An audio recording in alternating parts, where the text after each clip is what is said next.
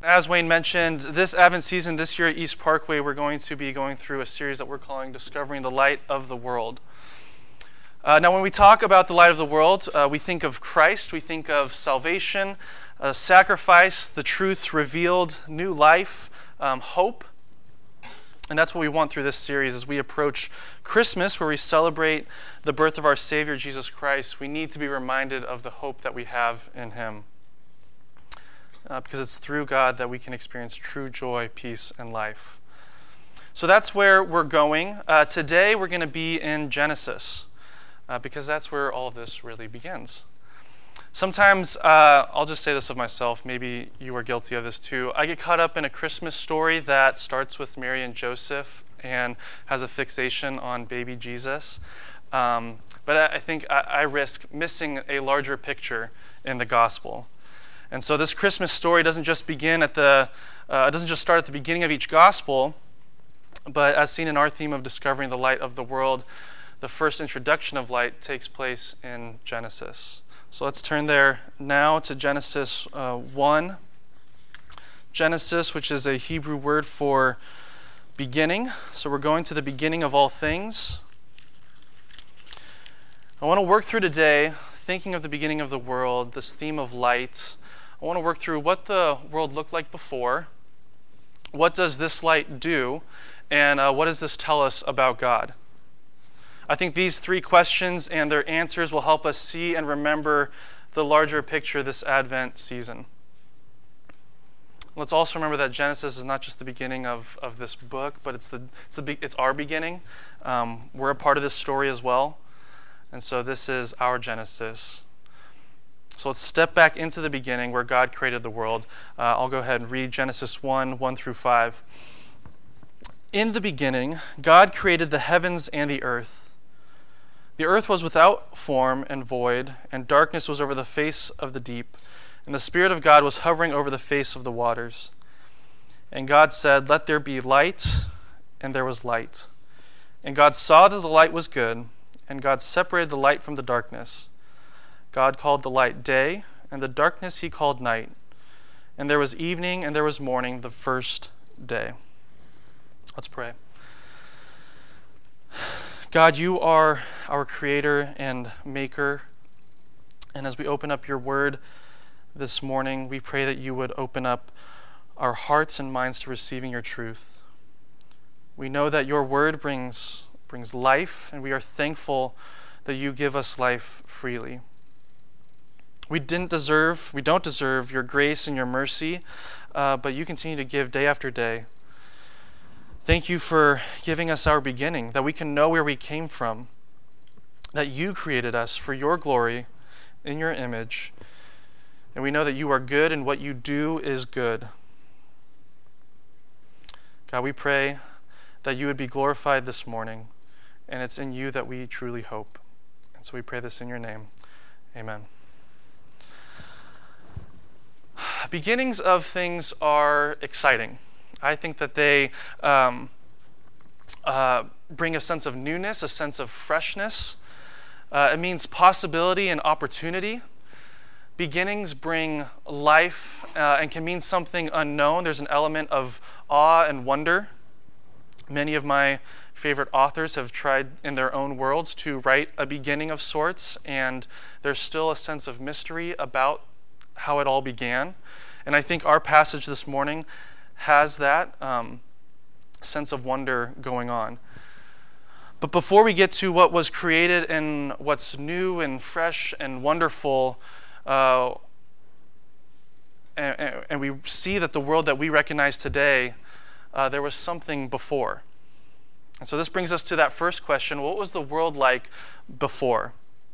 Verse 2 says, The earth was without form and void, and darkness was over the face of the deep. This is not so exciting. This is a terrifying, more unsettling scene um, that the authors are trying to paint for us right here. And I'm going to geek out for a second, and I'm going to teach you all a Greek phrase, or a Hebrew phrase, I'm sorry, Hebrew. Uh, these words, form, uh, without form, void, and darkness, come from the Hebrew phrase tohu vavohu. Uh, if the U students in here know this because I say it every week almost. At, yeah, Olivia's nodding. Uh, we're going through Genesis in our study, and um, I taught them this word. It's come to make a great Pictionary word. Um, and just to let you know, I'm going to repeat it quite often this morning. So, tohu vavohu, it's spelled T O H U space V A dash V O H U. And it's this phrase that means chaos, void, darkness, uh, wilderness. Uh, we see this word tohu vavohu in Deuteronomy 32, uh, which is a poem about how God found Israel in the desert, a howling waste.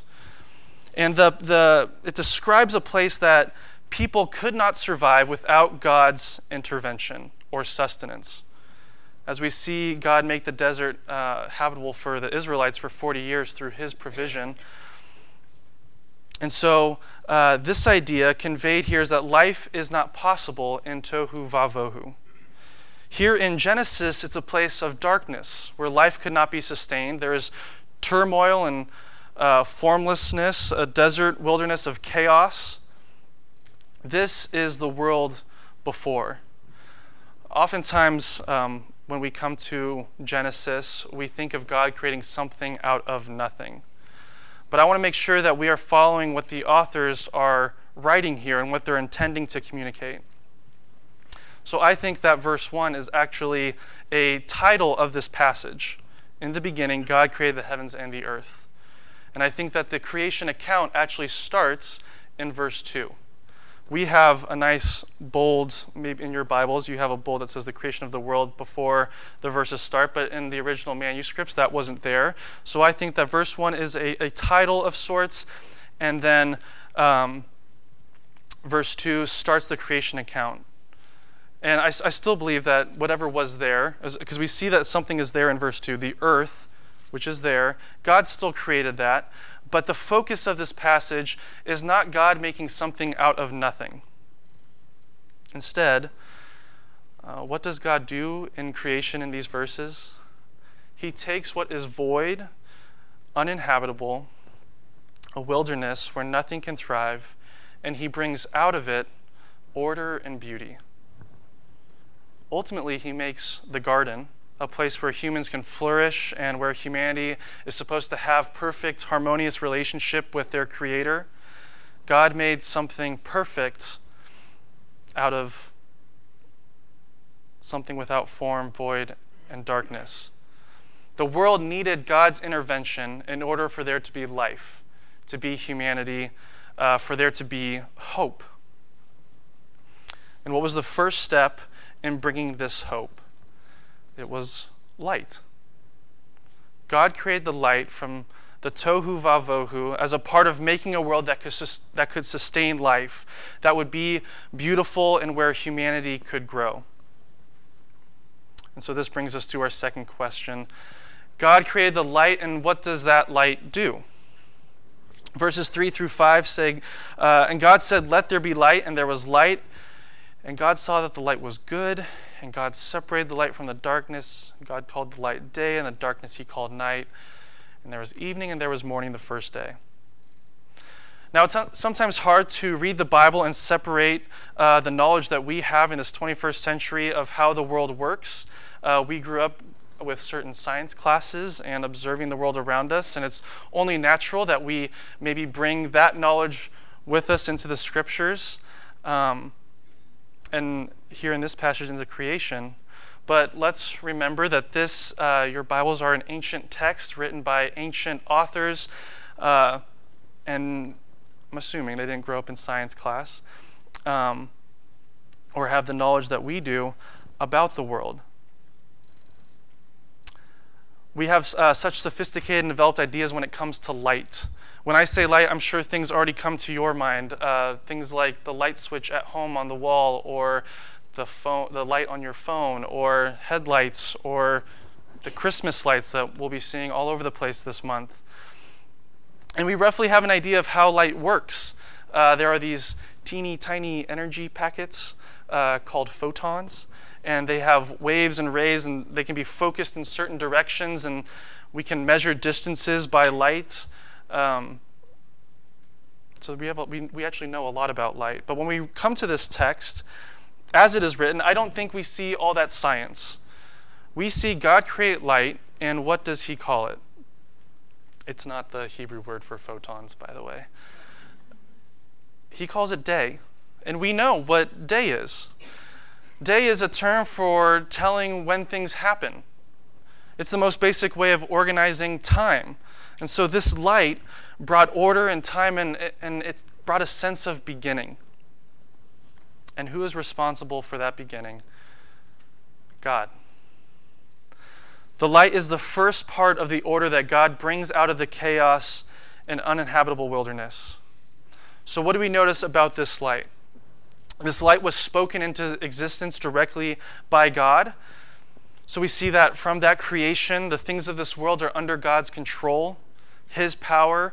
Um, they yield to His authority as creator. And so, we see that God is above His creation.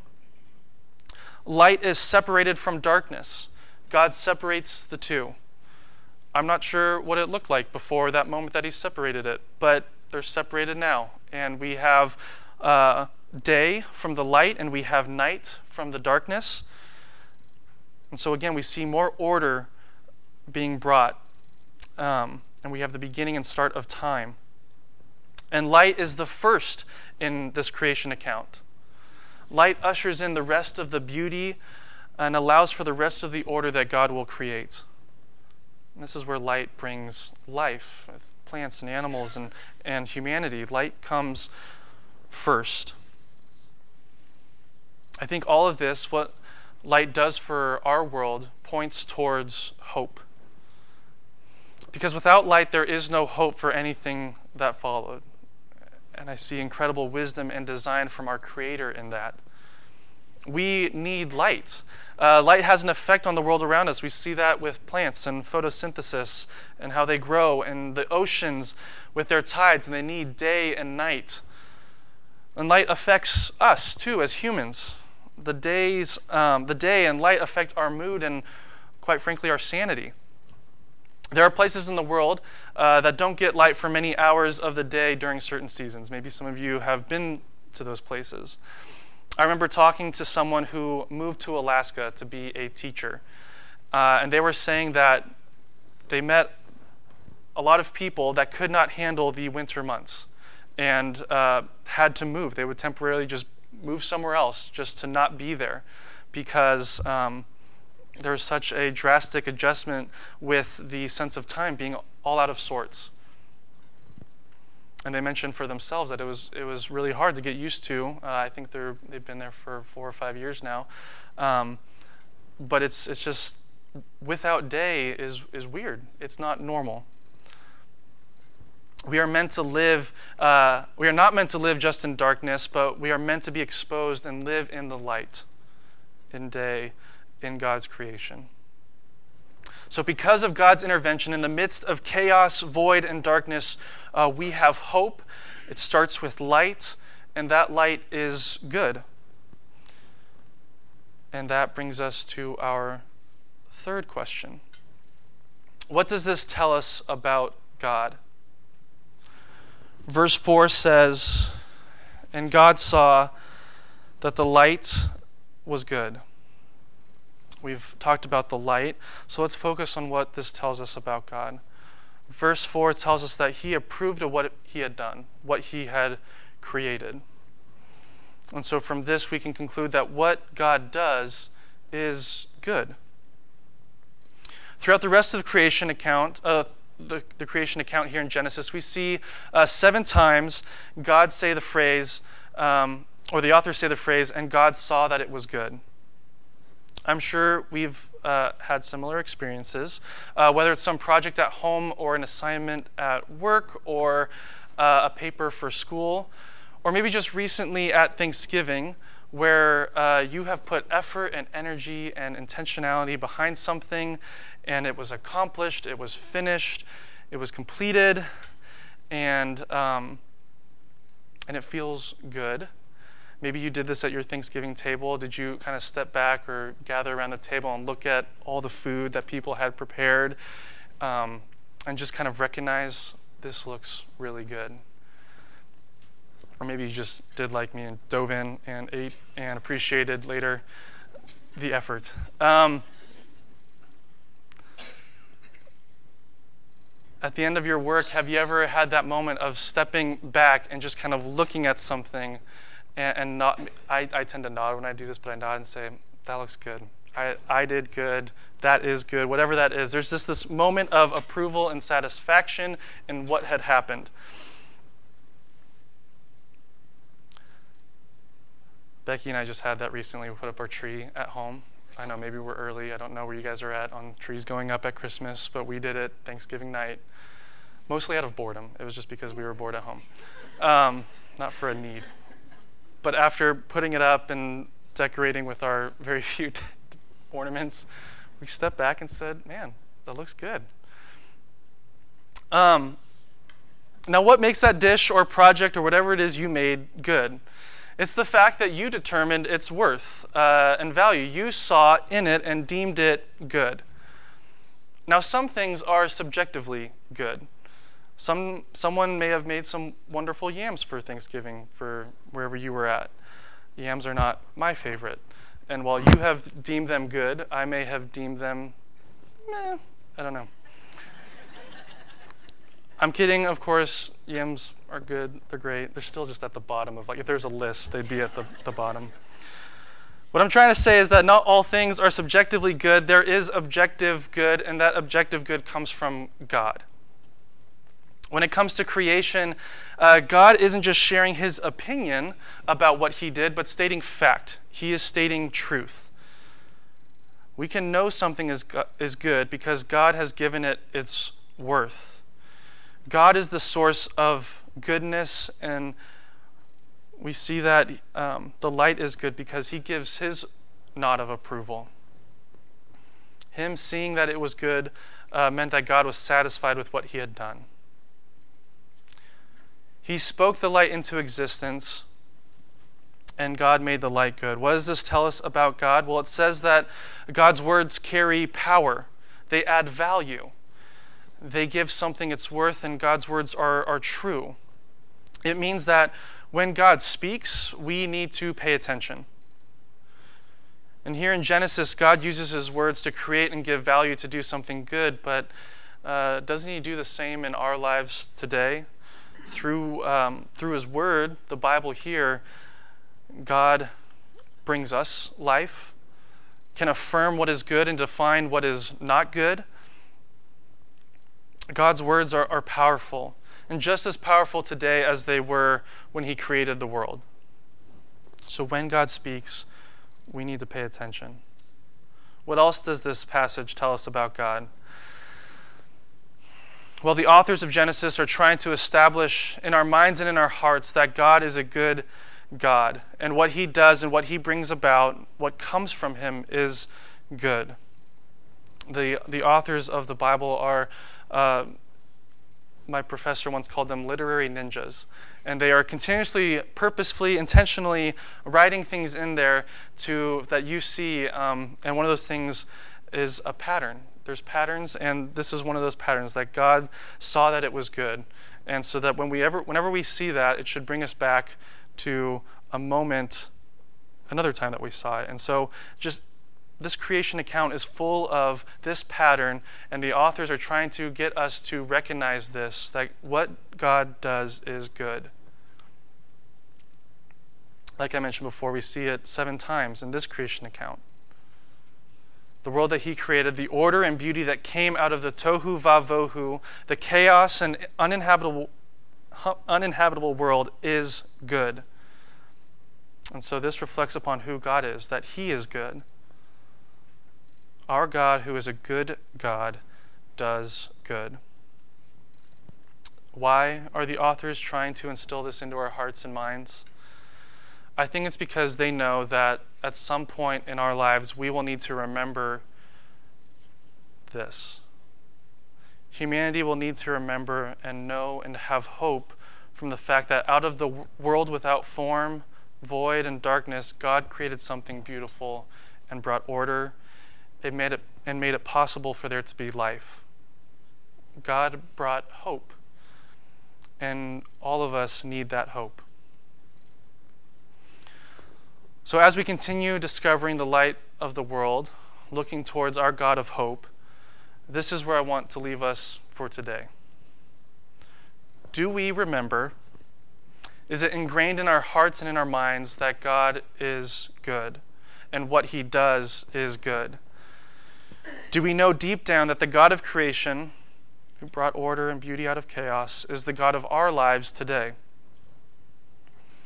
The light that God made brought hope for the rest of life, the rest of creation. And God offers us hope in our lives.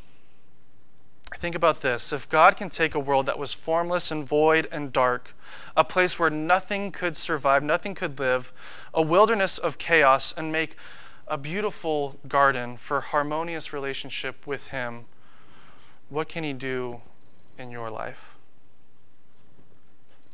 Sometimes our lives seem empty and void, or bleak and dark, stressful and chaotic. Obviously, no one's life is perfect, but there can be seasons that are just especially difficult. Seasons maybe that some of you are in right now. And even though it's the holidays and it's, supposed to be a time of cheer and joy, it may not feel like that for some of us. Sometimes the holidays feel more like a wilderness or a desert like we are in the midst of living in tohu vavohu rather than a garden. And try as we might, we're not always able to make things better on our own strength. We can't always improve our, search, our situation or circumstance uh, from our own efforts. There's just a sense of having to go through whatever it is, and that can seem, um, can feel hopeless. Have you ever tried to make sense of the chaos have you ever tried to make, uh, make your life better? I think we all have in some way or another. And some of our efforts uh, may seem valiant, um, while others are completely useless. But the truth is that without God, there is no hope. And just like the Israelites in the desert, just like the world before the light, and just like our lives today, there's no hope until God intervenes. We'll see this in the weeks to come in our Advent series that God must intervene in the story. We know that God created the garden meant for perfect relationship with his creator, but the world didn't stay how God intended, and sin enters the picture, altering the future forever. We see that man left on his own continues to lead back to the chaos and disorder. And God has to send his son to be the light of the world, to bring beauty and life to humanity's dark and chaotic destiny. But today, we are to remember what the authors are trying to ingrain in us from our passage that God is good and what he does is good. I want to remind all of us today that the God we worship is the God of creation. And if God can bring life and beauty and order, out of the chaotic, formless void, then surely God can bring something orderly, beautiful, and full of life, new and fresh, out of your stressful and chaotic situation. Because God brings hope, God brings light, and as we'll see in the coming weeks, God brings true life. Let's pray. God, thank you for being a good God that does good. And thank you for being good to us. We don't deserve it. May we remember, Lord, that no matter what our life looks like, we can always depend on you. We can know that you are capable even when we are not. And we can know that you're the creator and we are your creation. Your words are powerful and have hope and life. And in the coming weeks, Lord, as we look deeper into this story, I just pray that our appreciation for what you've done for us, for the sacrifice of your Son, Lord, that that would grow. And we would come to praise you more and more as we grow closer and closer to you. We are so thankful.